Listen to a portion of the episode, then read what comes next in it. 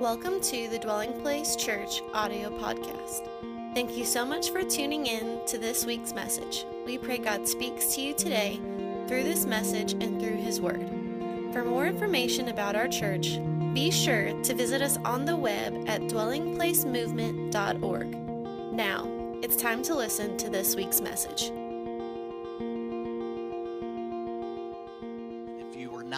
Last week, strongly, strongly want to encourage you to go to our web, dwellingplacemovement.org, and listen to last week's. It really set the foundation and frames uh, what we are looking at this month with Seed the Clouds. Seed the Clouds. I want to read from Galatians chapter 6, beginning in verse 6. Just a reminder that now all of our message notes and the sermon cards that used to be physically printed, all of that now is available digitally um, through social media or through the Bible app. If you go to the Bible app, click church events, find Dwelling Place Church, all of that is there to serve you, not just in this moment, but throughout the week. Throughout the week. You know that your ability to recall what it is that has been sown into your heart is greatly affected by you going back and engaging in it that not just in this moment hearing it, but going over it again. And that's why we serve you in uh, with those resources. Galatians chapter 6, beginning in verse 6. Let him who is taught the word share in all good things with him who teaches. Do not be deceived, God is not mocked. For whatever a man sows, that he will also reap. For he who sows to his flesh will of the flesh reap corruption, but he who sows to the Spirit will of the Spirit reap everlasting life. And let us not grow weary while doing good, for in due season we shall reap if we do not lose heart. Then one more, Romans chapter 8, beginning in verse 5. For those who live according to the flesh set their minds on the things of the flesh but those who live according to the Spirit, the things of the Spirit. For to be fleshly minded is death, but to be spiritually minded is life and peace. I want to teach a message today titled Sowing Mindsets. Sowing Mindsets. Let me pray. Father, in the name of Jesus, to the best I know how, I yield to the Helper, the precious gift, the Holy Spirit. That, Lord, it would be more than words, that there would be an impartation of the presence and person of Jesus, that your kingdom would come and demonstration and power into hearts and minds, that you would, Holy Spirit, bring clarity and revelation and spiritual understanding, that you would break deception and lies and apply the victory of Jesus. We thank you for this in Jesus' name. Amen. Here we are in our main text in Galatians, a book that was a letter of the Apostle Paul to all the churches in that region. And Paul is dealing with this issue of people coming behind him and seeking to divert the attention, the focus of the believers back to the law or the law of Moses and away from Jesus Christ who fulfilled the law.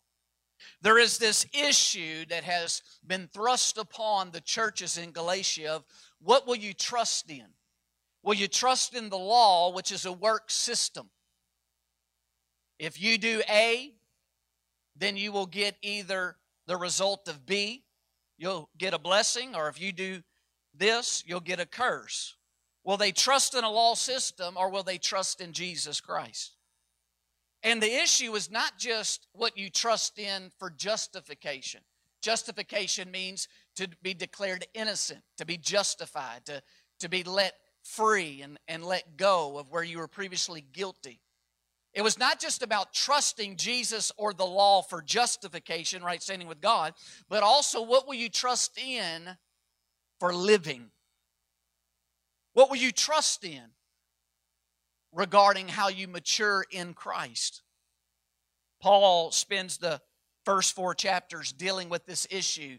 Do you want to be under the law or do you want to be under Jesus who fulfilled the law? Do, Do you want to go back to an old system that, that God says could not give you life and could not empower you? Or do you want to focus on Jesus and learn the new system, the way of the Spirit? So he spends the first four chapters going through this, and then in chapter 5, he begins to give his main exhortation of how to live the life of following Jesus. And then in chapter 6, he concludes. And there we find our main text in Galatians 6 and verse 6. And notice he says, God is not mocked. Do not be deceived. For whatever a man sows, that he or she will also reap. Paul here begins to talk about sowing and reaping. This ties directly into this series of Seed the Clouds. It ties directly into what we looked at and taught last week regarding the seed cycle. That God says, as long as, as long as the earth remains, there is seed time and then there is harvest. Paul, here, though, in the sowing and reaping, is talking about sowing mindsets. That you and I need to understand that God has designed and orchestrated life to work in a way that you have to have a mindset of understanding sowing and reaping. We are to live with the mindset of understanding that he who sows to the Spirit will reap everlasting life, and yet he who sows to the flesh will reap corruption. We're to have a sowing mindset. The word sow there in Galatians 6 is a verb, it's an action. It means to sow, to scatter seed. Two important things up front is that you can sow spiritual things. A lot of people think that when it comes to sowing, we're just talking about sowing natural seed. But you can sow spiritual things. Paul says that in 1 Corinthians 9 11. He said, If I've ministered spiritual things, then what is it that I should then reap material things? So we can sow spiritual things. We can sow spiritual things like love, kindness, self control, gentleness, patience. Secondly, what you sow is not the harvest that will be. Last week, when I held in my hand a sunflower seed, a sunflower seed is not the exact same thing that you will harvest the sunflower seed will grow into a sunflower plant. And so, what you sow is not the harvest that will be. For instance, you might sow self control, but you might reap a promotion in your job. You might sow love in your marriage, but what you'll reap is a better marriage. You might sow a listening ear of empathy to a person, but what you reap is a friendship. So, what you sow is not the harvest that will be. Paul here brings into this context of sowing and reaping that you and I have an option to either sow to the flesh or sow to the spirit. What does this mean? It means that the way God created you and I is there are desires of the flesh and there are desires of the spirit. Now, one of the interesting things to note is that in Paul's teaching here, he doesn't make a distinction whether he's talking about the core of who you are, your spirit, or the Holy Spirit. In the Greek, it's just pneuma, it just means spirit. For followers of Jesus Christ, our spirit, though, is in union, has been joined to the Holy Spirit, the Spirit of Christ. So, in that sense, it's one and the same when it comes to application. That there are desires of your flesh and there are desires of the spirit. Now, if you're here today and the word flesh is new to you, if you don't have a comprehensive understanding of what the flesh is, all you need to know for today's sake is when we talk about the flesh, just think about your body. Your body. You have your body has desires, and then your spirit has desires. Now, let me talk for a moment about sowing to the flesh. When we sow to the flesh, it feels good to sow it in the now, but it reaps feeling bad longer later. And this is why Paul is exhorting the the Galatians and exhorting us even today through his writing that was inspired by the Spirit of God that you got to have a sowing mindset. That you got to understand that every day, every moment, you are sowing. You got to have a mindset that understands that. And when it comes to sowing to the flesh or sowing and serving the desires of the body, it feels good to sow it now in the now, but it reaps feeling bad longer later. Notice he says that those who sow to his flesh will of the flesh reap corruption. Corruption there is the Greek word for decay. It means spontaneous infliction or ruin and corruption. The Greek word that he used there for corruption it comes from a root word that means to wither or to spoil. Why is that important? Because we're talking about in this series, Seed the Clouds, about getting out of some ruts, getting out of some negative patterns or habits, places of passivity, places of dysfunction. And when it comes to getting out of ruts, if when we sow to the flesh, it leads to spoiling where we've been sowing to the desires of the Spirit. A life of sowing to the flesh begins to wither away the momentum you and I have gained in sowing to the Spirit and walking in the Spirit and pursuing God's best for our life. This is why it's important. In Galatians 5, in verse 19. Paul says, before our main text in Galatians 6, now the works of the flesh are evident, meaning they can't be disputed. It's a clear evidence to all, which are adultery, fornication, uncleanness, lewdness, idolatry, sorcery, which is pharmakeia, that's substance abuse in the Greek, hatred, contentions, jealousies, outbursts of wrath, selfish ambitions, dissensions, heresies. Did you know that the reason why there's so many denominations across the earth is a result of people depending upon the flesh, their own ability to understand what was divinely inspired and not yielding to the only one who can rightly divide and interpret Scripture, the Holy Spirit? Notice it says heresies come from, it's a work of the flesh envy, murders, drunkenness, revelries, and the like, of which I tell you beforehand, just as I told you in the past, that those who practice such things will not inherit the kingdom of God. Now, one important note the word fornication there in the Greek is the Greek word for sexual immorality. Now, this is very important because there's a lot of deception that is not just, of course, in the world, where the world lies under the sway of the evil one, the devil, First John 5. But there's a lot of deception of the world trying to get into the mindsets of the hearts of God's people and God's church. When it comes to sexual immorality, God established in the Old Testament, the law of Moses, what he defines as sexually immoral. And so in the New Testament, you got to understand that Paul, when he went into an area, he first went to the Jews to preach that Jesus is the fulfillment of the law and the, and the prophesied Messiah. What this means is he went to a people that already had a history with the scriptures and God's word and already knew how God had revealed and established what was clean or unclean, what was sexually pure or sexually impure, what was God's standard versus what was not God's standard. So in the New Testament, he doesn't always take time and spell it all out because he's ministering to people that already knew it was already spelled out in the Old Testament. And so you go in the New Testament, I mean the Old Testament, and you find God's standard. And it's very important that you understand that God's standard re- re- regarding sexual uh, immorality and sexual morality hasn't changed, even though the covenant has changed. Don't be deceived. Don't be deceived.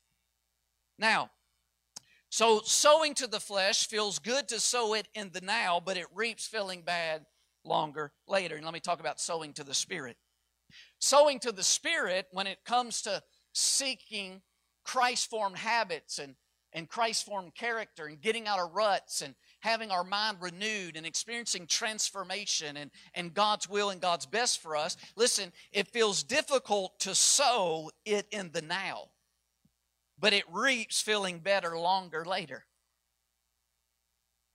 When you sow to the Spirit in the now, it feels difficult but it reaps feeling better longer later. That's what Paul says in Galatians 6. He says, He who sows to the Spirit will of the Spirit reap everlasting life. Now, oftentimes when we hear this text, because we have been wrongly uh, framed our, our biblical worldview in the West of just thinking heaven and hell. We often just see this scripture as dealing with heaven and hell, and that's not what it's just dealing with. Paul has spent an entire letter leading up to this point. And he's not just talking about sowing to the flesh, you know, leads to being separated from God eternally, and sowing to the Spirit leads to eternal life and being with God for eternity. He's talking about how sowing to the flesh and sowing to the Spirit affects you now, our life now. So when he says that when you learn to sow to the Spirit, of the Spirit, you reap everlasting life, everlasting life, life there is the Greek word zoe. And what that means is, is the life that God designed and desires for you. What it's saying is, is you and I can experience the life that God created and designed and desires for us without sowing to the Spirit. When you reap after sowing to the Spirit, you're reaping the life that Jesus came to give, life and life more abundantly. So this has application not just for eternity, it has application for what we're harvesting in this life. That's why in Galatians 5 22 and 23, Paul says, But the fruit of the Spirit is love, joy, peace, long suffering, goodness, faithfulness, gentleness, self control. Against such there is no law. Just listen to the fruit of the Spirit in the context of the world we live in, and just hearing it refreshes our weary soul. Just pausing for a moment and thinking about the fruit of the Spirit love and joy and peace and kindness, gentleness and self control. And then he says, against such there is no law. See, the, the fruit here is the everlasting life he's talking about in Galatians 6. That when you sow to the Spirit, you're reaping the life that God created, designed, and desires for you.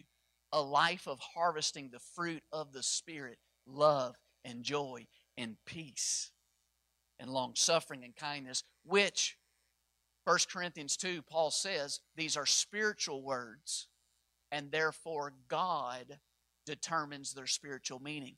We're not talking about how the world defines these words. These are spiritual words that God has spiritually defined through His scriptures. But the point is this sowing to the Spirit might feel difficult to sow it in the now, but it reaps feeling better longer later. In Galatians 6, in verse 9, he says, And let us not grow weary while doing good. You know what this means? It means when you sow to the Spirit, you are doing good even when the flesh doesn't feel good doing it. When you sow to the Spirit, you're doing good even when the body doesn't feel good doing it. That's why he says, Don't grow weary while doing good. So here's the choice you and I face. You can feel good now and feel bad longer later, or you can feel the difficulty now but feel good longer later. Now and later.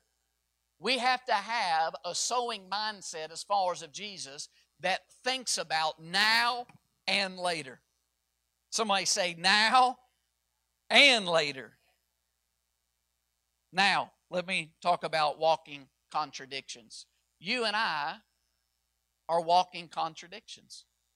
In Galatians 5, verse 16, Paul says, leading up to our main text in Galatians 6, I say then, walk in the Spirit, and you shall not fulfill the lust of the flesh. For the flesh, the bodily desires, lust against the spirit, and the spirit against the flesh, and these are contrary to one another, so that you do not do the things that you wish.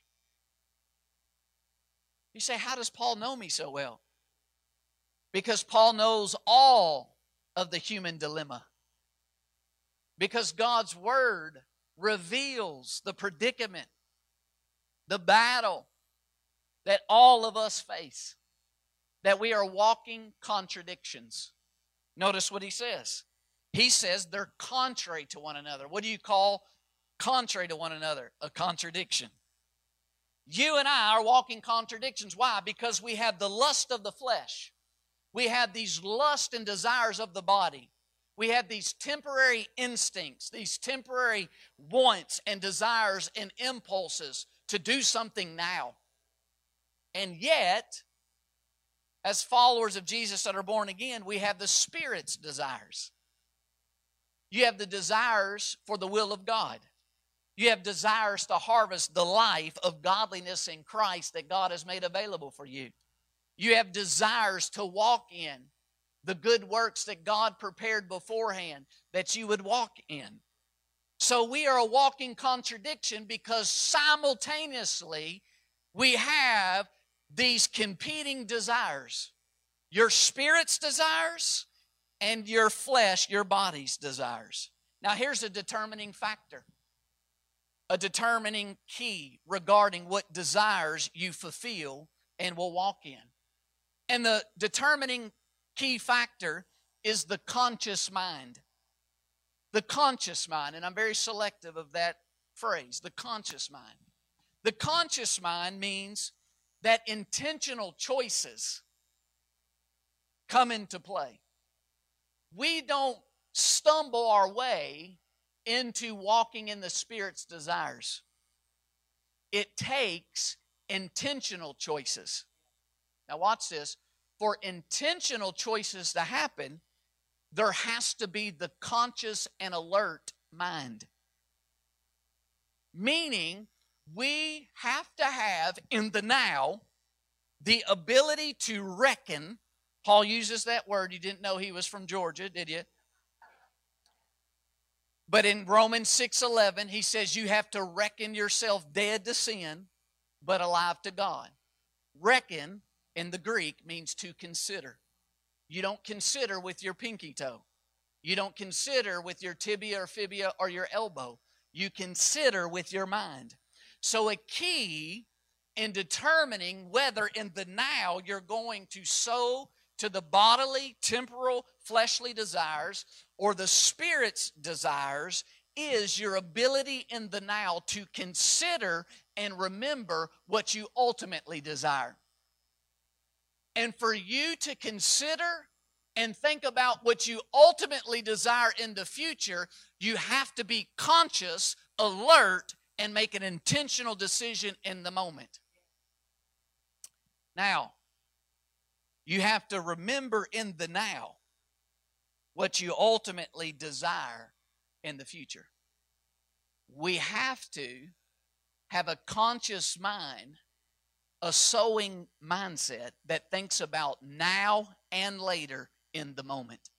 Not just now, but now and later. Now, why is this important? Because 90% of our choices are coming from the non conscious part of our brain. This is why ruts and negative patterns and habits happen. Is that we have already made a lot of decisions up to this point of facing a current decision. And the previous decisions have formed perception, thoughts, emotions, feelings, attitudes, and all of that is what is, by researchers and psychologists and scientists, stored in the non conscious part of your brain, meaning it is just influencing your decision in the now without you having to consciously be aware of how all of your life is trying to inform your decision in the moment. Now, the brain processes what we are calling the lust of the flesh in a different part of the brain than the part of the brain that is engaged when we walk in what we are calling the Spirit's desires. To walk in the Spirit's desires, your prefrontal cortex has to be involved. That is what is the critical thinking aspect of your brain. That is where intentional thoughtful, conscious choices come from. This is why us who are raising kids, we're in this season where no is said about 40,000 times a day. Because the kids are making decisions in the now just based on the subconscious mind uh, that's influencing them, and their prefrontal cortex are not formed, which is called the higher executive thinking meaning they don't have the way to critically think about what they're feeling and facing in the now. And so we're constantly having to say, no, not that, no, not this, and try to curb these temporary desires of the flesh from making wrong decisions. The issue is is that the prefrontal cortex and the higher executive functions of the brain are not developed in many adults. Not. And that's why we get stuck in negative patterns, attitudes, and ways of living because in that area of life, self control that engages the critical and the prefrontal cortex of our brain is not developed. And so we are just living off instincts. We're living off already information in the subconscious brain from choices we made in the past, what people have done to us, what we've brought upon ourselves, upbringing, memories, and the emotions and the thoughts surrounding those things. The good news for followers of Jesus is 2 Timothy 1 7. Paul writes to Timothy, who is tackling a major leadership challenge. He has been sent by Paul to oversee the growth of a church that is exploding in Ephesus. And he tells him as he faces major, major challenges and issues of leadership, for God has not given us a spirit of fear, but of power and of love and of a sound mind. Notice the Spirit of God is connected not just to power and love, but to a sound mind.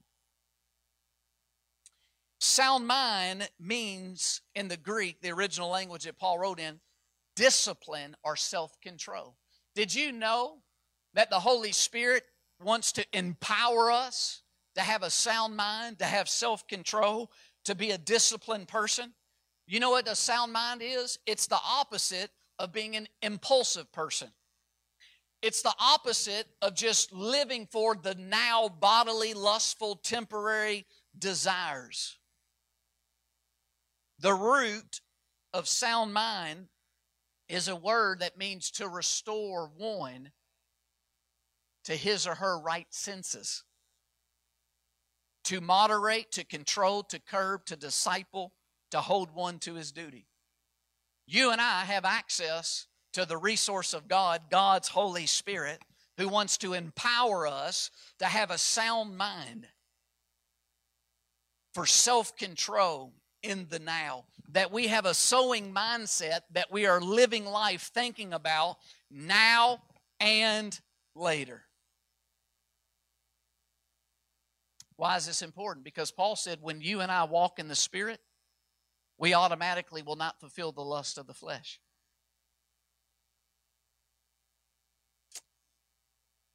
Kelly McGonigal says self control is a better predictor of academic success than intelligence. Take that, SATs.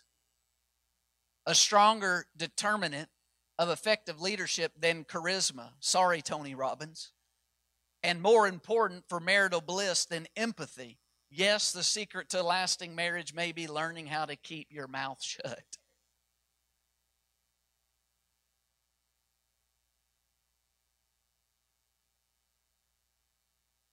itself growing to learn how to control self. Watch this. It's called self control. Why? Because we're walking contradictions. And we need to grow where we have an aspect of ourself that knows how to regulate and control the other aspects of ourself these temporary lusts and bodily desires that we don't just think about the now we have a sowing mindset that thinks about the now and later the now and later so listen the holy spirit gives us power towards the devil empowers us to have love towards people but empowers us to have a sound mind a mind of self control in our decision making. Hallelujah. Kelly goes on to say it's the habit of noticing what you are about to do and choosing to do the more difficult thing instead of the easiest. Through each of these willpower exercises, the brain gets used to pausing before acting. Now, let me explain because this is someone who's not a follower of Jesus and she is studying from a scientific what actually happens physiologically in, in biology, even to the cellular level, when th- this takes place. So let me interpret it in our spiritual language of Scripture. She uses willpower exercise, she uses that for self control. For self control. So, what she's saying is, is that we have to get in the habit of when we're faced with choices to pause and to have self control to monitor the other aspects of ourself. Because if you don't pause, then you just become impulsive. You just become driven with instincts, watch this, or previous established ruts, toxic thinking, toxic habits, toxic attitudes, and it just, boom, impulsively causes you to act based on that instead of making a conscious, intentional decision in the now to sow to the Spirit. Sowing to the Spirit looks like self control. Question you and I need to ask is what happens until you and I are led by the Spirit? Why do we need to ask that? Because look at Galatians 5 and 18.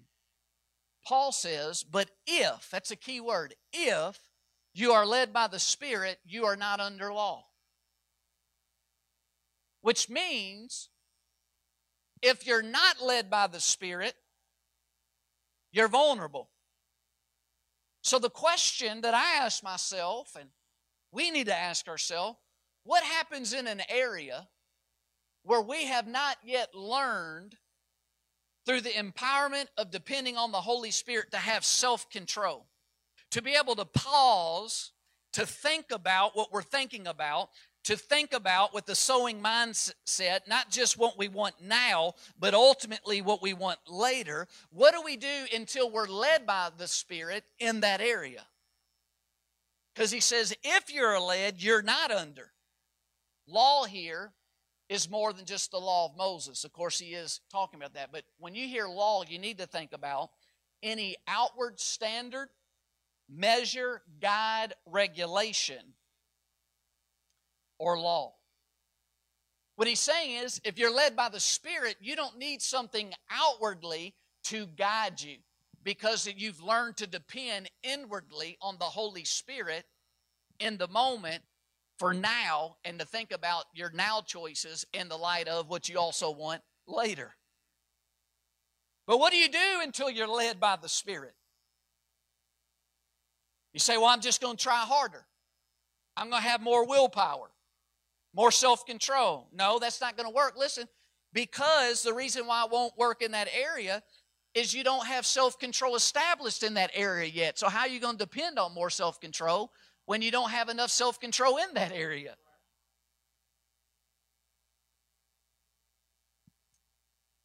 So, suppression will not work. Some people say, well, I'm just going to suppress those instincts, those thoughts. No. Listen, if you seek to try to suppress thoughts, you will actually empower those thoughts. Listen, the Bible doesn't teach to suppress thoughts. In 2 Corinthians 10, it teaches to take thoughts captive. Suppression is a motivation of fear, and fear will bind you and empower sin in your life. We're not taught to try to suppress, we are taught to learn that we can take the thoughts captive into obedience of Christ. That you can reject the thought, you can choose not to identify with the thought, and you can replace the thought with God's thoughts about the issue in you and His will. Then you can't suppress your emotions because in due time they'll hit you like a freight train and they'll leak out at some point. That's what a midlife crisis and other things are involved in emotions we don't suppress during this process. Listen, we acknowledge what we are experiencing, but we allow God's light and word to reveal what thoughts those very emotions are rooted in. Because thoughts and emotions are intertwined. We don't suppress desires. That's what religion teaches. But that's why a lot of religious people are meaner than snakes because it's hard to suppress all, everything going within and not be frustrated. It's like constantly shaking a two liter bottle and building it up, building it up. No, no, listen. When it comes to the desires, you don't suppress them, you find a greater desire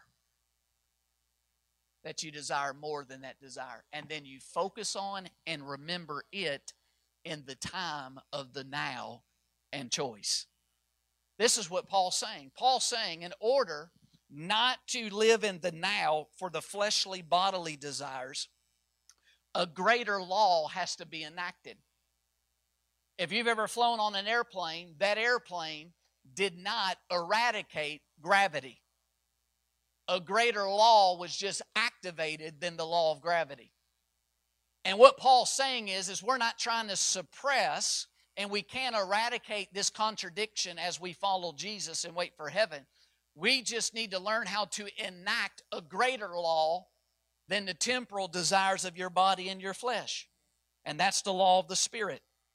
So when we're led by the Spirit, we're led by the Holy Spirit's wisdom on how to refuel our self control because self control is limited. In fact, Kelly goes on to say that anytime you have to fight an impulse, filter out distractions, weigh competing goals, or make yourself do something difficult, you use a little more of your willpower, your self control, strength. And when you're facing an issue where you're already lacking self control in it, other areas of life are also depleting your self control so when you learn to be led by the Spirit, you are led by the Spirit's wisdom to learn how to refuel the fruit of self control. But until you're led by the Spirit, you don't have the wisdom to know how to do that. So, what do we do until we are led by the Spirit? We put some guardrails and guidelines and regulations and outward measurements and standards to curb and guard us, lest we destroy and bring greater ruin and infliction upon our life in the now or the coming days. So here's the question you and I need to ask. Until you know how to be led by the Spirit and refuel yourself through the Holy Spirit's wisdom, what guidelines are guarding you? What outward law and standard is guarding you until you learn to be led and depend on the sufficiency and the empowerment of the Holy Spirit for self control and a sound mind in your decision making in the now. For some, maybe it's what John Townsend talks about the, the power of another. For some of you, maybe the guideline is having a friend that when you're faced with the now decision, you can text or call who will pray with you, who will remind you of your ultimate desire of a better harvest of God's future for you than just the temporary desires of the now.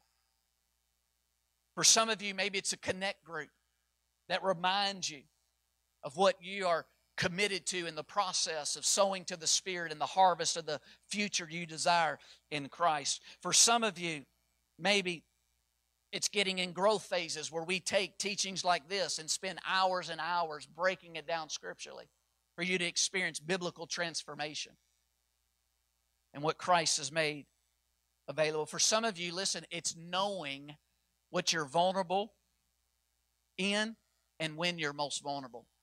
If you're eating a whole carton of ice cream after 10 p.m., then you need to know that after 10 p.m. you're very vulnerable and you need to get a guideline or a regulation to guard you going into 10 p.m. until you're led by the Spirit to just eat enough for the now and what you desire later. Later.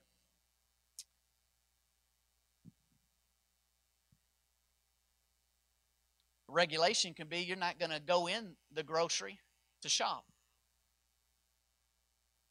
You're going to order it online, pick it up. Because some of you, once you go in, everything starts looking amazing. I mean, their product placement is on point. The lighting, it's like the light of God shining on that. So, what do you do until you learn to be led by the Spirit? You got to put some outward laws and regulations to guard you. If you got money problems, you need to put some guard. I was last night, we needed to reserve something, and so I was going to get our credit card uh, that was put up because we never use it. And uh, going in, I, it, there was part of the metal where I had it that cut my hand. I was in the mirror this morning thinking about this message, getting ready, and I th- saw that. I said, "That's what some of you need. You need like a you need like a point, right? When you try to reach the credit card, gives you a little cut on your hand to remind you of what you want, not just now, but also later. See, Kelly goes on to say the human brain has at any given time a very small supply of energy. It can store some energy in its cells, but it is mostly dependent on a steady stream of glucose circulating in the body's bloodstream. Special glucose detecting brain cells are constantly monitoring the available energy. When it begins to see the available energy decreasing, the first expense to be cut, you want to know what it is? Self control one of the most energy. Now, again, when she used self control, she's talking about conscious, intentional decisions. Alert mind that the brain performs. To conserve energy, the brain may become reluctant to give you the full mental resources you need to resist temptation, focus your attention, or control your emotions. When I read that, you know what it made me think of? It made me think of this video.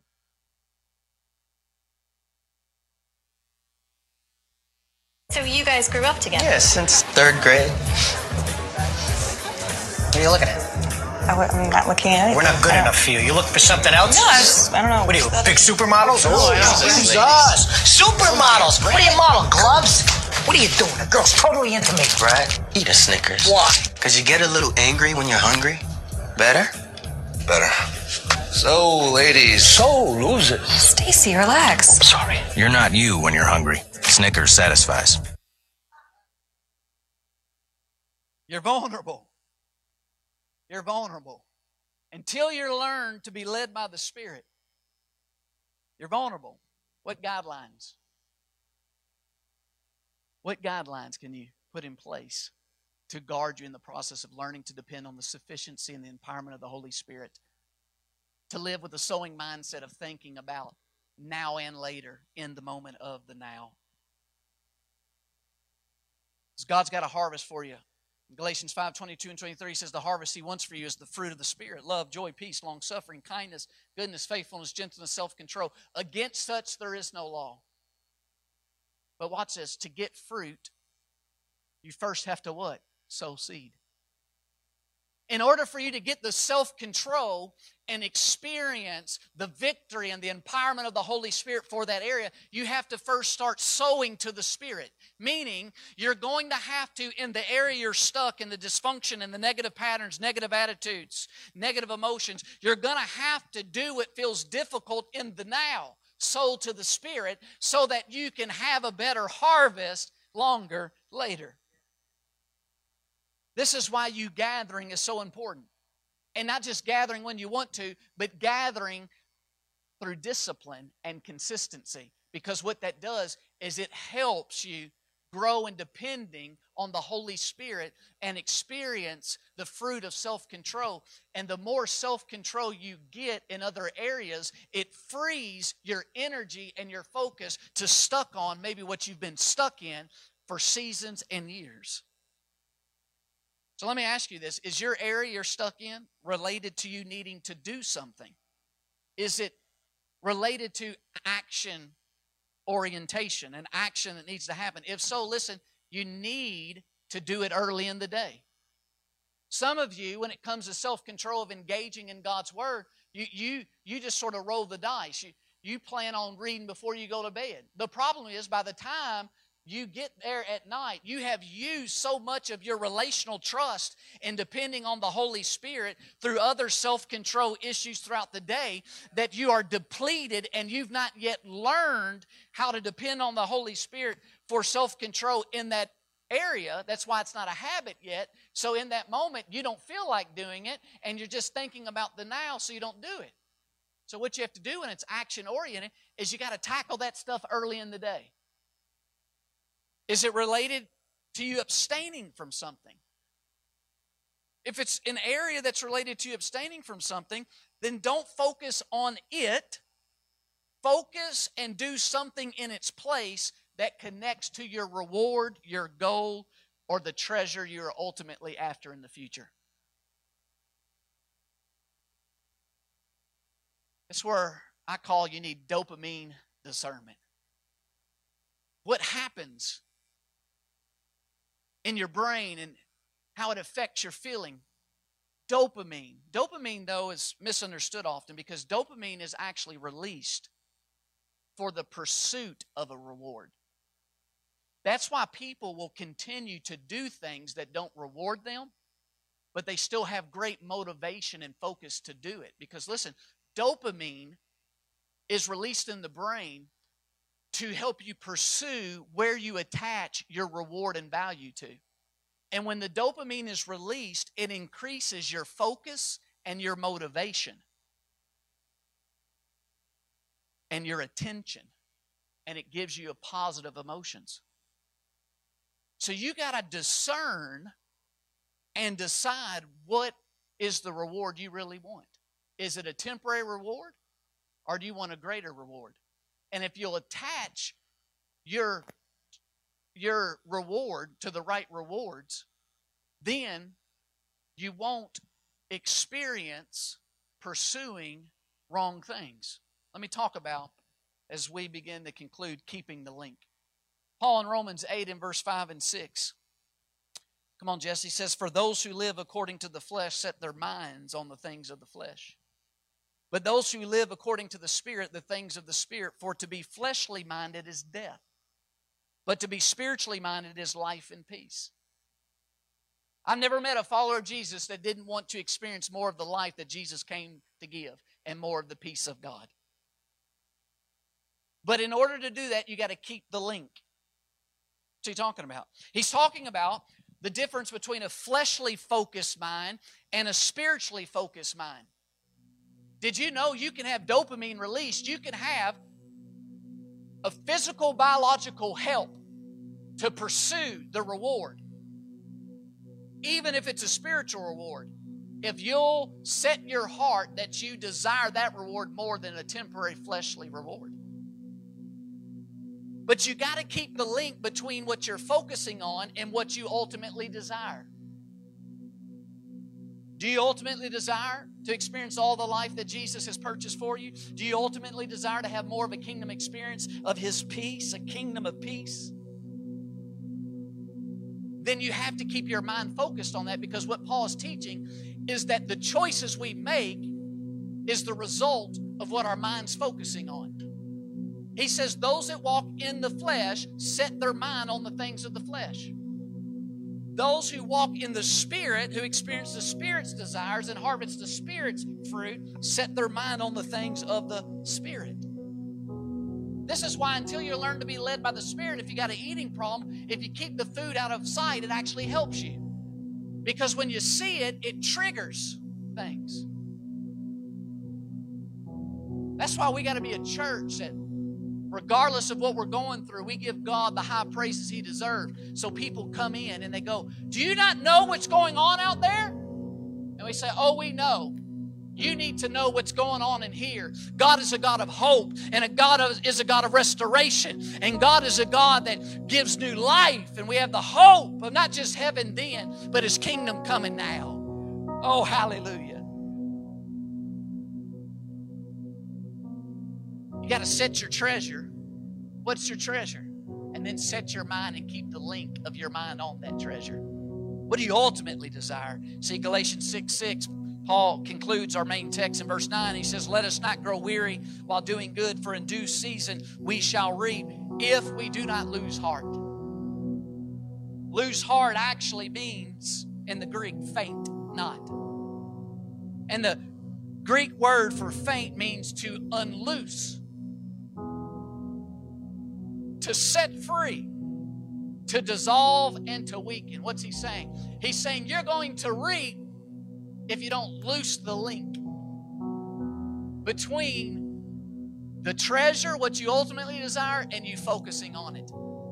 Don't just get where you're focused on the now. Keep the link of a sowing mindset to think about in the now what you also want later. Someone say now and later. You know, when you faint, it's because oxygen gets cut off from the brain. You're a UFC fan, they people tap out or they get choked out through a headlock because the oxygen gets cut off from the brain. When you get focused on the wrong reward, it cuts off the oxygen of God's Spirit to help empower you to keep the link in the now of what you ultimately want later. Paul gives us a little help in understanding how not to lose heart in 2 Corinthians 4 16. Come on, man. Verse 18, 16 through 18. He says, Therefore, we do not lose heart, even though our outward man is perishing. Yet the inward man, that's your spirit, that's what we've been talking about, is being renewed day by day. Renewed there means strengthened. That's why Jesus said, and He taught us to pray, Give us this day our daily bread, our daily strengthening in our spirit. For our light affliction, which is but for a moment, is working for us a far more exceeding and eternal weight of glory. While we do not look, watch this, while we do not look at the things which are seen, but at the things which are not seen. For the things which are seen are temporary, but the things which are not seen are eternal. Paul tells us, he tells us the key of how not to lose heart. He says, you don't get looking and focused on what is seen you don't keep looking at the rut. You don't keep looking at the dysfunction. You don't keep looking at what's always been in your life in the negative emotions and the hurt because that is temporary what's seen. Oh, but if you could see what God sees in the unseen of the harvest He has for your future. Oh, if you could see how God sees you in the future, walking in the promises of God that are yes and amen, walking in the victory that Jesus purchased for you, walking dependent and full of the Holy Spirit and self control, living in the good land of the Lord's provision. Paul says, Look, you don't put the link, you don't get your mind focused on the trial and what the rut. No, no, you keep the link and your mind focused on the ultimate desire and reward you want for your future if you keep looking at where you failed, if you keep looking at your struggles, if you keep looking at what people's done to you, if you keep looking at how the past has tried to dictate you and determine you and label you, then you will stay stuck. But God says to those things that you have been stuck in, they are temporary. They are temporary. So why don't you put your eyes on the that which is eternal, my word, that can change your situation, that can transform you, that can give you a harvest of the fruit of the Spirit and the blessings and the provisions of God. See, you got to put your treasure there. You got to put your link there. You got to link yourself to your ultimate desire or greater desire than what's pressing upon you in the now. You got to do what I call you got to throw your anchor over there. You might be in a storm and there might be winds and waves and circumstances pressing you, but you got to throw your anchor on the other side of the storm and say, I'm not going to get bogged down, focused, and obsessed on the dysfunction and the failure and what I am. I have anchored and put my link on the harvest of what God has for me in the future. Hallelujah. See, Jesus taught this in Matthew 6 21. He says, Your heart follows your treasure.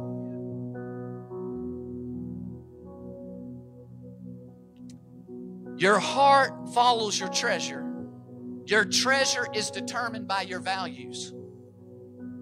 Your values are determined by spending time thinking about what you ultimately desire.